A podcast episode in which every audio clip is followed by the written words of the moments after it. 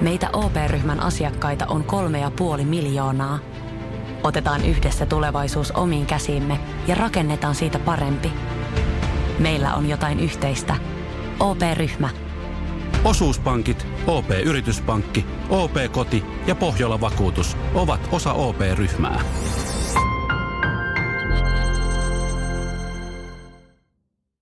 The Beatles-yhtyeen jäsenten soolouran alku nähdään useimmiten Beatlesin hajoamisen jälkeen, mutta näinhän ei ole. Heidän soolourathan käynnistyvät huomattavasti aikaisemmin kuin ennen yhtyeen loppu oli edes häämöttämässä. Tästä aiheesta keskustellaan nyt Beatlecastissa. Minä olen Mika Lintu. Minä olen Mikko Kangasjärvi. Tämä on siis Beatlecast puhetta Beatlesista.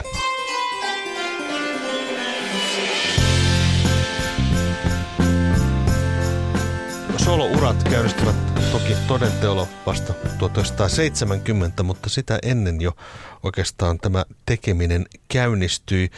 Mä jotenkin näen ehkä asian näin, että kaikki tekeminen, mitä Beatlesit tekivät tavallaan niin kuin erikseen, mitä tahansa he sitten tekivätkin ilman muita yhtyön jäseniä, niin oli tavallaan ikään kuin sitä soolouran jo alkua. Eli voisiko näin sanoa, että John Lennon aloitti soolouran? No kyllähän sen voisi näin määritellä, että ensimmäisenä tulee mieleen ää, silloin kun niitä biisejä syntyi sillä Lennon McCartney-tittelillä lukuisia ja niitä riitti annettavaksi muillekin, että niitähän siinä 63-65 vuosina levyttivät tosi monet muutkin artistit. Siellä oli Foremostia ja Peter and Gordonia ja Jacks ja PJ Proby, Silla Black – Peter and Gordon, sanonko mä sen jo? Ei haittaa. Tätä uudestaan. Joo, kuitenkin niin biisejä annettiin muille artisteille ja aika monet näistä oli Lennonin kynäilemiä, koska niin kuin kyllä Lennon, Lennonilla oli siinä 60-luvun alkupuolella selkeästi ehkä semmoinen vielä enemmistö biiseistä. Mm. Ja sitten hän kirjoitti myös pari kirjaa. Mm, kyllä. John Lennon panee omiaan suomennettuja hispanialainen jakovaina, jotka olivat ennen kuin edes solo-urasta, nehän julkaisti tavallaan sen Beatlesin tämmöisen huippuaikana. Ja tota, siitä jotenkin ajateltiin, että John Lennonin kirjallinen urakin käynnistyisi, mutta näin ei itse hassua kyllä käynytkään, että hän ei koskaan sitten oikein palannut siihen kirjallisuuteen näiden kirjojen jälkeen varsinaisesti. Ei, että, että sitten Jokon kanssa jotain runokokoelmia tekivät, mutta nekin on aika usein kreditoitu sitten taas Jokolle, että mm-hmm. Lennoni varmaan niissä mukana oli. Ensimmäinen henkilö, joka teki omalla nimellään musiikkia, joka julkaistiin hänen omalla kreditillään, oli itse asiassa Paul. Nimittäin tuossa jo aika varhain Paul McCartney tosin salanimellä julkaisi Peter, tai sävelsi Peter Gordonille yhden kappaleen. Nimeltään Woman ja siihen on kreditoitu kirjoittajaksi Bernard Webb. Et ilmeisesti häntä vähän jännitti julkaista omalla nimellä kappaletta. Ja tämä onkin mielenkiintoista just tälle, kun he olivat tämmöisen sopimuksen keskenään sitten tehneet, että kaikki biisit merkitään Lennon McCartney tittelin alle, olipa tekijänä sitten kumpi tahansa, niin sehän sitten lopulta romuttui vasta vuonna 1969, eli esimerkiksi Lennonin ensimmäinen solo-single Give Peace a Chance on edelleen kreditoitu Lennon McCartney, vaikka ei Makkalla sen kanssa mitään tekemistä ollut. Lennon on sanonut, että hän ei niin kuin uskaltanut vielä ottaa sitä Makkan nimeä siitä pois, eikä Pauli varmaan tässä Woman-biisin kohdalla sitten uskaltanut käyttää siinä omaa nimeä. Muutamia tämmöisiä sävellyksiä tosiaankin Paul antoi pois muun muassa tämmöiselle bändille kuin The Chris Barber Band – Cat Call-niminen biisi on kreditoitu yksinään Paulille. Ja sitten Carlos Mendes, tämmöinen portugalilainen artisti, julkaisi vuonna 1969 Penina-nimisen kappaleen. Ja muutamia muitakin tällaisia on niin Paulin omalla nimellä sitten julkaistu. Mutta Paulin nimellä julkaistiin sitten ensimmäinen tämmöinen orastava soololevy, tai tämä on vähän moni, mutta täytyy selittää tämä asia. Mitä Family Way soundtrack, joka ilmestyi jo vuonna 1967 tammikuussa Family Way-nimiseen elokuvaan.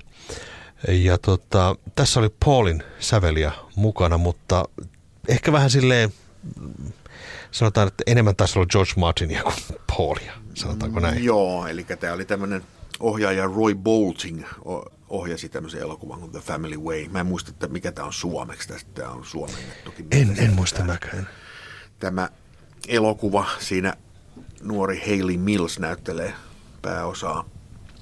Ja Paul McCartney kirjoitti siis käytännössä kappaleen nimeltä Love in the Open Air, jota sitten George Martin orkestraalisovituksilla varjoi tähän hmm. soundtrackiin, että mä en osaa sanoa, mikä se, kuinka paljon Paul oli tämän projektin kanssa sitten lopulta tekemisissä, mutta hänen nimellään tätä markkinoitiin, tätä musiikkia. Mm. Todennäköisesti ei hirveästi ollut tekemisissä, mutta jonkin verran toi kontribuutiota kuitenkin sitten siihen.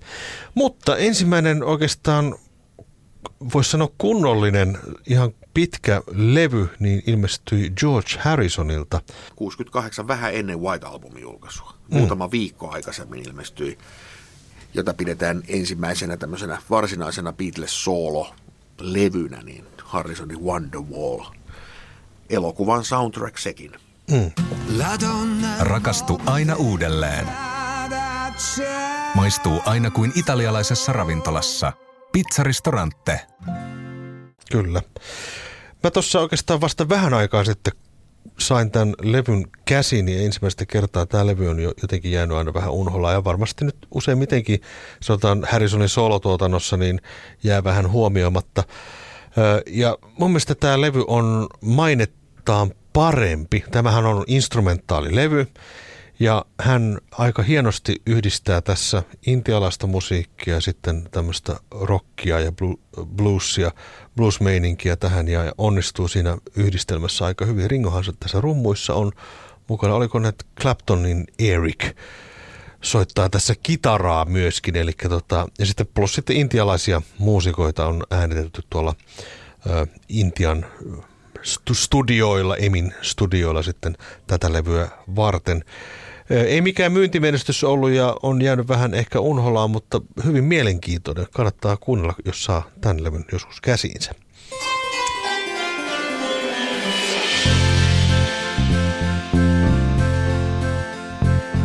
No George Harrisonilta ilmestyi toinen levy vuonna 1969, Electronic Sound.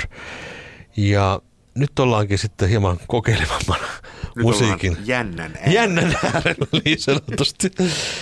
Ja tota, mitenkä tämä levy syntyi, niin tota, hän olivat perustaneet Apple-levyyhtiön tässä vaiheessa jo, ja taikka olivat julkaisseet aika paljonkin materiaalia. Ja tota, heille tarjoutui mahdollisuus kokeilla Moog syntetisaattoria ja Harrison pääsi sitten kokeilemaan tätä aivan uutta soitinta, joka oli aika kallis soitin. Sehän maksoi kymmeniä tuhansia euroja semmoinen uusi vehe ja oli iso kuin Ruotsin laiva. Ja tota noin, niin, mutta se jotenkin inspiroi häntä sitten julkaisemaan tällaisen levyn. Joo, eli Apple-yhtiöllä oli, heillä oli viritteillä tämmöinen tämmöinen niin kuin kokeelliselle musiikille suunnattu labeli, eli Zapple, Zapple Records, mm. joka lopulta julkaisi oikeastaan vain kaksi levyä. Toinen oli tämä Harrisonin Electronic Sound ja toinen oli äh, tota, Lennon ja Joko Onon Unfinished Music Number Two. Ja, ja tota, Harrisonin Electronic Sound koostuu siis, siinä on kaksi, kaksi tämmöistä tosi pitkää teosta, jotka koostuvat siitä, että joku räplää muu syntetisaattori ja tuottaa sieltä erinäisiä ääniä, äänimaisemia. Ja, ää, tämmöinen kaveri kuin Bernie, Crow, Bernie Krause, joka, joka siis niin kuin Harrisonille toi, niin kuin esitteli tämän vehkeen ja toi, tois, toisen hänelle niin kuin ensimmäistä kertaa niin kuin kokeiltavaksi, niin hän on sitten myöhemmin tuonut julkisuuteen tällaisen, että toinen, toinen näistä levyn puolista on itse asiassa hänen esittämään musiikkia, että Harrisonin vaan ilman hänen lupaansa eikä kertomatta mitään, niin julkaisi, julkaisi sen niin kuin tavallaan tämmöisen, missä Bernie Krause e- esitteli tätä laitetta mm. Georgeille ja mm. siitä. Esitteli tavallaan sen laitteen niin. mahdollisuuksia. Siinä kun Kyllä. esitellään mitä tahansa soit, tästä saa tämmöisen äänen ja tästä no, saa tämmöisen. No. Ja siitä tulikin levy. Harrison päätti sen sitten julkaista. Joo, hyvin ristiriitaiset arviot on saanut ja on saanut edelleenkin, jos täällähän löytyy tämmöisiä niin tähtiluokituksia milloin missäkin. Jotkut itse asiassa kehuvat tätä älyttömästi, pitävät tämmöisenä kokeellisen musiikin kulmakivenä ja mainitsevat, että tämä on äm, ensimmäinen suuren artistin tekemä kokonaan elektroninen levy ylipäätään. Sinänsä, sinänsä mielenkiintoinen ja, ja jotkut artistit ovat jälkeenpäin jopa sanoneet, että tämä levy on inspiroinut heitä tekemään musiikkia. Ihan varmasti ja siinä mielessä niin tämä, että mä, mä en nyt missään tapauksessa halua dissata tätä, vaikka käytin tämmöistä sanaa, että räplää siellä. Mutta siis se, että tämmöisen levyn, mä en usko, että tässä nyt on ollut mitään hirveätä taiteellista visioa tai ambitioa tämän levyn tekemisessä. Mä en millään nyt tohdi sitä uskoa, mutta se ei silti poista sitä tosiasiaa, että että tämä on silti oikeasti voinut vaikuttaa tämä levy. Tämä on ihan merkittävä julkaisu mm. että on vaikuttanut muihin tekijöihin ja, ja ehkä niin kuin sitten inspiroinut muita mm. artisteja. Mutta ei kuitenkaan mitään hittilistojen kärkikamaa. No ei.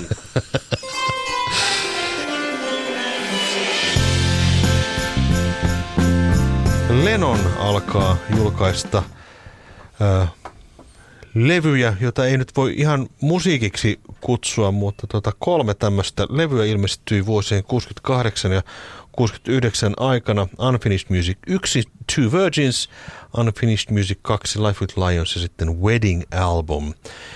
Ja tämä ensimmäinen levy, niin ainakin Lennonin oman kertomuksen mukaan on syntynyt sillä tavalla, että hänellä oli tällaisia nauhoja kotonaan, joilla hän kokeili tällaista kokeellista musiikkia laittaa yhteen ja eräänä päivänä hän kutsui Joko Onon, johon hän oli juuri tutustunut, kuuntelemaan näitä nauhoja ja kokeilemaan, että jos he saisivat jotakin aikaiseksi.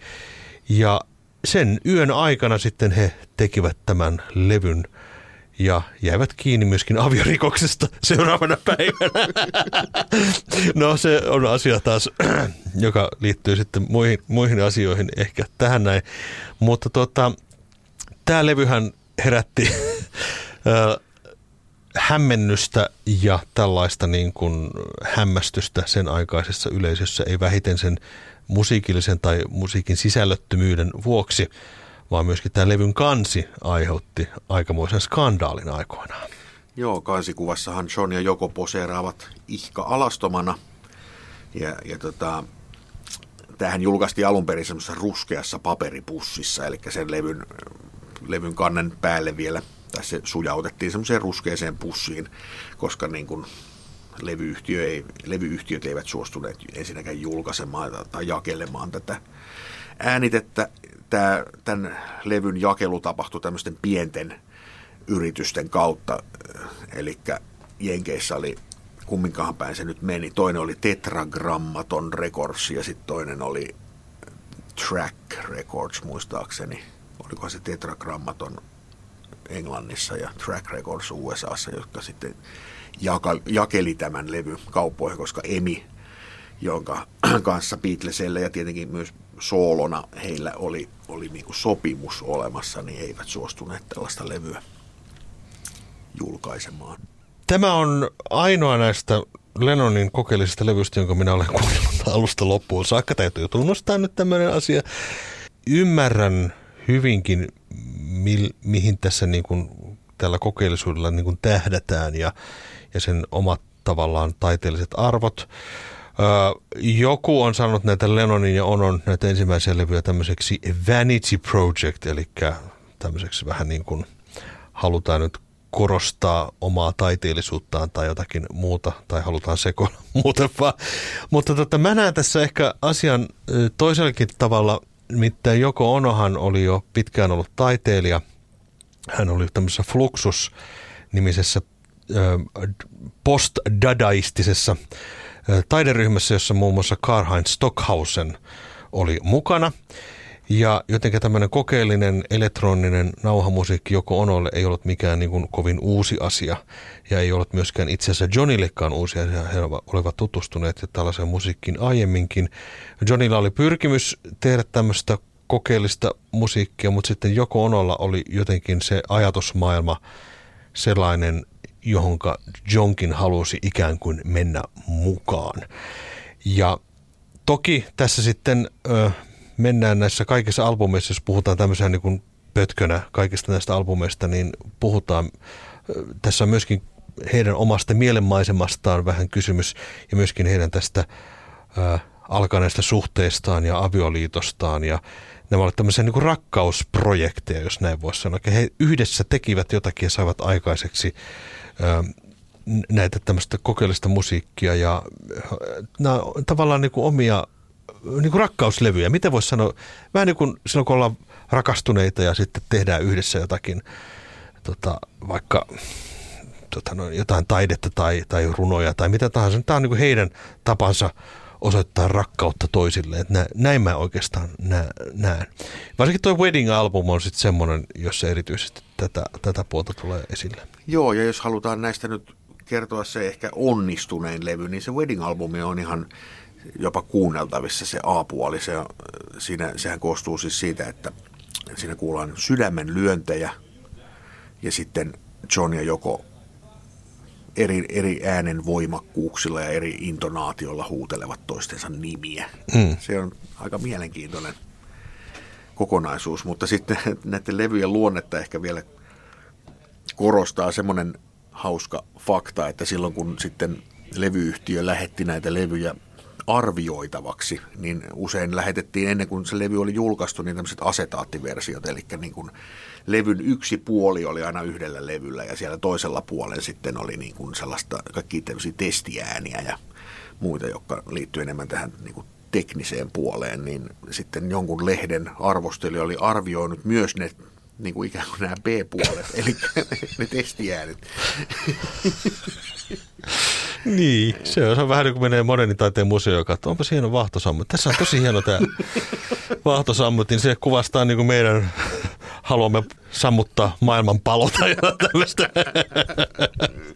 Mutta joo, joo, mä muistan Lontoossa aikanaan, siellä on semmoinen pikkuinen katu kuin Hanway Street, mikä oli vanhan Virgin Megastoren takana. Oli sellainen pikkukatu, missä oli aikanaan kolme tosi hyvää levykauppaa ja siellä yhdessä levykaupassa sitten selailin Beatles-laaria siellä ja sitten levykaupan omistaja tuli sanoa, että haluaisitko sä nähdä kenties jotain vähän harvinaisempia levyjä, että hänellä on niitä tuolla yläkerrassa ja hän vei mut semmoiseen salaiseen huoneeseen, missä, missä pitelin käsissäni ensimmäisen kerran tätä Unfinished Music Number Two Life with the Lions-levyä ja se maksoi 150 puntaa. Oho. Ei minulla sellaisia rahoja ollut ja mm.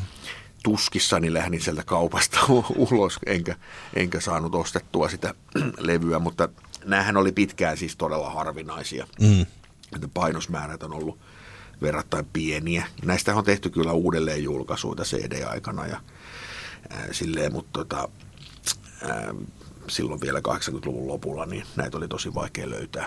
Ja ovat itse asiassa hinnat vaan nousee näissä. Jos saatte näitä käsine jossain, niin älä päästä pois, ellei halua rikastua.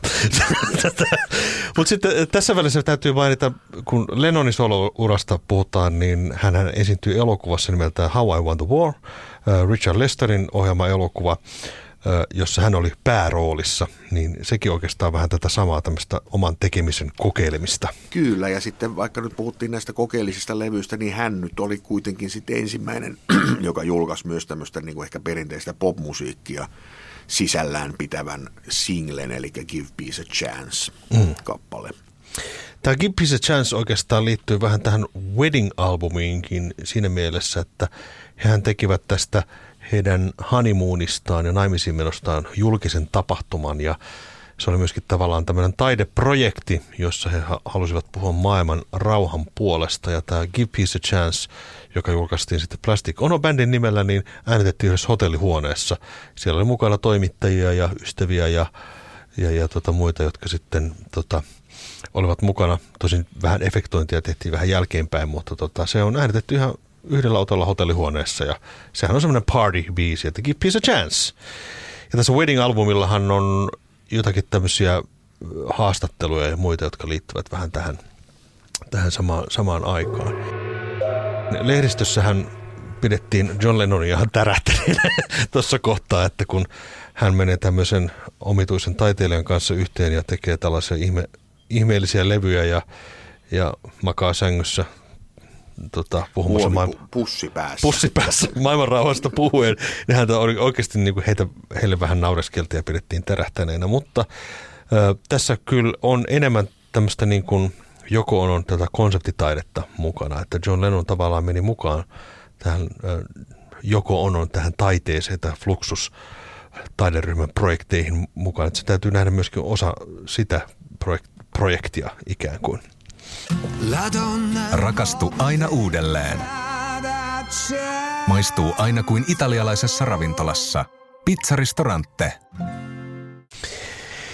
No tota, tosiaankin äh, Plasticono Band äh, nimi ilmaantuu jo tuossa kohtaa. Ja tämä Plasticono Bandhän on mielenkiintoinen. Sehän oli itse asiassa Joko Onon tekemä termi, kehittämä termi. Hän oli siis tota, luonut tämmöisen kuvitteellisen orkesterin, joka tavallaan soittaisi ikään kuin itsestään. Se oli niin kuin, hänellä oli paljon tämmöisiä, hänen taiteessaan tämmöisiä konsepteja, joissa oli niin kuin valmista materiaalia, sanotaan vaikka puolikas polkupyörä tai, tai tyhjiä seiniä tai tyhjiä tiloja, jossa on ehkä joku yksi sana jossakin. Ja tämä Plasticono Band oli Jokon idea tämmöisestä niin kuin bändistä, jota ei ole ja joka oikeasti on tai voi olla. Niin- niin- eli eli tota, se, että niinku konseptitaiteeseen, konseptuaaliseen taiteeseen liittyy se, että sun, täytyy itse kuvitella loput. Eli taiteilija antaa vain pienen impulssin ja sun täytyy kuunnella loput, eh, kuvitella loput. Ja, ja Lenohan käytti tätä Plasticono bändiä sitten myöhemmin Kyllä hän käytti sitä itse asiassa niin kuin melkein kaikilla Kaikilla levyillä so- melkein. sololevyillä ja rock and roll levyllä sitä muistaakseni ei ole. Sitten ei ole enää, Eikä joo. Double Fantasyllä, mutta vielä siis Walls and Bridges-levylläkin on. Siihen tuli aina lisää siihen nimeen jotain mm. vähän, mutta se periaatteessa se Plastic Ono Band siellä säilyy. Mutta tavallaan, niin kuin, että bändi, joka tavallaan on, mutta ei ole, eli se niin kuin kiertää jäsenet ja siihen voi tulla kuka tahansa. Ja muistaakseni jollakin live-keikallakin John Lennon heittää, että te yleisölle, että te olette Plastic Ono Band, eli laulakaa niin kuin mukana. Niin se on niin kuin tämän, tässä ajatuksena tässä taustalla. Mutta samalla nimellä julkaistiin tämmöinen biisi kuin Cold Turkey, joka on aika jännä kappale. Joo, sehän kertoo siis heroinin vierotusoireista. Tai sitten, että kalkkula on päässyt kylmenemään. Mutta ehkä heroinin vierotusoireet ehkä lähempänä. Mutta siis sehän on aika tehokas, aika pelottavakin biisi. On. Pitkä biisi ja semmoinen, siinä on aika hieno tunnelma kyllä. On kyllä, joo. Se on kyllä erikoinen. Ilmeisesti hän kai tar- ainakin jonkun tarinan mukaan hän olisi tarjonnut sitä Beatlesille levytettäväksi, Joo, mutta kyllä. McCartney ei ollut innostunut sitten Ei tästä biisistä. Ja sitten tämä Lennon sitten aikanaan palautti, palautti tämän MBE tittelinsä kuningattarelle ja hän, hän sitten siihen, vai oliko se peräti joku tämmöinen mitalli. Se on se mitali, joo. Mitalli. Se kuuluu siis... Niin, se kuuluu siihen. Joo. joo. Niin, niin tota, hän palautti sen kuningattarelle ja syyksi hän kertoi sitten, sitten tota, että hän vastustaa noita sotatoimia Vietnamissa. Mm-hmm. Plus äh, si- siitä syystä, että Cold Turkey is slipping down the charts. No, tämä Plasticono Band äh, kummitteli tämmöisellä konseptina John Lennonin mielessä myöskin sen verran, että hän päätti lähteä Torontoon festivaaleille esiintymään.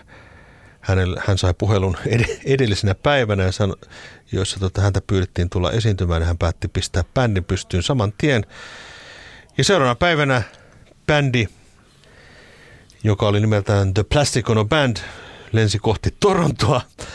Lentokoneessa oli mukana Eric Clapton, Klaus Vorman ja rumpali Alan White sekä tietenkin John ja Joko.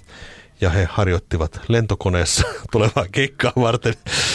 Ja pikkasen ehkä ehtivät siinä tota, ennen lavalle menoa harjoitella biisejä, mutta tota, menivät sitten käytännössä kylmiltään lavalle ja siitä syntyi live-levy nimeltään Live Peace in Toronto 1969. Tässä levyllähän tulee aika semmoinen hauska yhdistelmä, totta kai tämmöisiä rockibiisejä ja tässähän kuullaan oikeastaan ensimmäinen versio tästä Cold Turkey-biisistä. Ja jos vertaa tätä live-versiota siihen varsinaiseen julkaistuun singleen, niin nämä on aika erilaisia. Että tässä huomaa, että se riffi ei ole oikein paikoillaan ja vähän eri rytmissä mennään ja sanatkin on pikkasen eri. Tämä on vähän niin kuin raakille versio tässä live, live-vedossa. Tämä levyhän koostuu standardeista, siellä on Blue Suede Shoes, Money, Dismissy Lizzy, Your Blues, Beatlesin biisi, Cold Turkey, uusi biisi ja Give Peace a Chance tämmöisen lauluversiona ja sitten joko päästetään irti tämän levyn toisella puoliskolla ja, ja ilmeisesti herätti jonkin verran live-yleisössä hämmästystä. Tämä hänen esiintymisensä ei ollut rokkikansa oikein tottunut korkeakulttuuriin. tota niin, tämä live-levy on kyllä varsin erikoinen ja, ja tässä ehkä kuuluu tämmöinen kiireen tuntu. Mitä mieltä olet tästä levystä?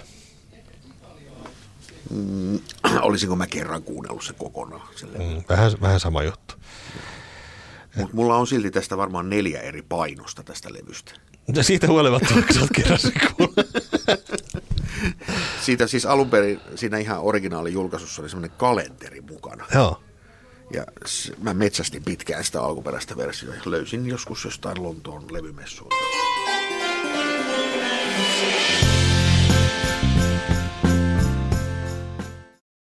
Lennonin soloura alkoi, mutta mitäs Paul oikeastaan teki? Hän ei julkaissut omalla nimellään mitään. Mitä sä oikein puheli? 69-68. Sekä Paul että George oli mun mielestä aika hienosti kunnostautuneita siinä tuotantopuolessa. Eli silloin kun Apple-yhtiö perustettiin, niin oli ihan oikeasti tarkoitus, tarkoitus sitten pistää se levyyhtiö toimimaan ihan laajalla skaalalla ja kyllähän se aluksi siltä vaikuttikin, että ja sieltä tuli menestyslevyjä. Heillä oli Mary Hopkin, Jackie Lomax, ää, James Taylor julkaisi mm. muutaman levytyksen Apple-yhtiön kautta. Ja, ja tota, Paul kunnostautui varsinkin, siis niin kuin Mary Hopkinin kaksi ensimmäistä levyä oli hyvinkin Paul McCartneyn aikaansaannoksia sillä, että hän toimi tuottajana siellä ja mm. löysi monta niistä biiseistä. Esimerkiksi Those Were the Days on, on kyllä Paul McCartneyn löytö. Ja sitten oli bändi nimeltä Badfinger, joka oli aluksi nimellä The Ivies. Ja Paul teki heille myös biisejä. Come and Get It niminen kappale on Paulin kynäilemä ihan hitti-single. Vaikka Johnkin tuotti ö, materiaalia, mutta hän ehkä enemmän aina tukeutui johonkin muuhun. Että hän, hänellä taas Phil Spectorista ja monista muista tuotteista tuli ehkä niinku tärkeimpiä. Että John, Johnin nimellä hän ei kovin montaa albumia ole tuotettukaan. Mind Games ja Walls and Bridges on kreditoitu ihan hänelle itselleen. Mm itselleen, mutta siellä oli hyvin vahvasti kyllä aina sellaisia aika persoonallisia äänittäjiä niissä sessioissa mukana, että, se, että kyllähän se Phil Spectorin soundi tavallaan vähän säilyi siinä, vaikka hän enää henkilönä ollut siellä paikalla, mutta he sitten omaksuu sen tietynlaisen tuotantotavan. Mm. Mutta kyllä Paul McCartney, hän, hän pitkälti 70-luvun ajan pärjäsi tuotannossakin omillaan. Et siellä George Martin vierailijana välillä esimerkiksi Live and Let Die on osittain hänen tuottamansa, mutta muuten Paul aika pitkälti itse tuotti wings yhtyeen levyt ja muut, että hän, hänestä tuli kyllä ihan taitava silläkin alalla. Mm. No Ringostahan me ei ole puhuttu mitään, mutta tota, Ringo keskittyy, tai häntä rupesi oikeastaan kiinnostamaan elokuvat, ja hänen tämä elokuva-uransa käynnistyi jo 60-luvulla. Candy-niminen elokuva ja Magic Christian ilmestyivät tässä ennen vuotta 70, eli näytteleminen oli hänestä jotenkin kiinnostavaa. Ihan sinne 80-luvun alkuun, mm. alkuun asti, niin oli ei mitään ihan megahittejä mikään leffa ollut, mutta aika monissa leffoissa oli mukana. Mm.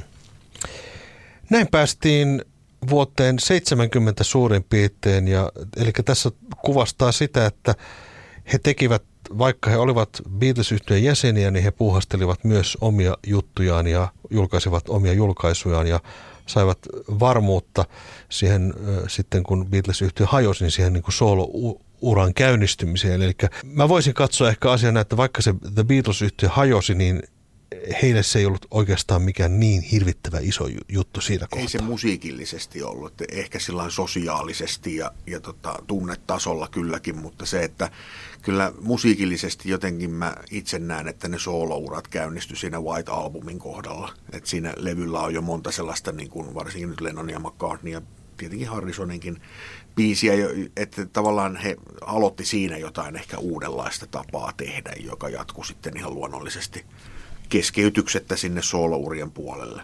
Hmm. Ja tässä nyt päästiin tänne 69 vuoden loppuun saakka, niin siinä kohtaa myös Paul McCartneykin jo oli aloitellut ensimmäisen varsinaisen soololevynsä tekemistä, samoin kuin Ringo. Kummakin äänittelivät jo McCartney ja Sentimental Journey levyjä. Et päästään sitten siis vuoteen 70, jolloin tuli sitten julki varsin monta aika menestyksekästä levyä. Seuraavalla kerralla jatketaan niistä. Tänään me ei muistettu pelata Trivial Pursuitta, mutta ensi kerralla pelataan sitten. Ei se mitään. Kiitoksia, että kuuntelit jälleen Beatlecastia. Minä olen Mika Lintu. Ja minä olen Mikko Kangasjärvi. Ja ensi kertaa.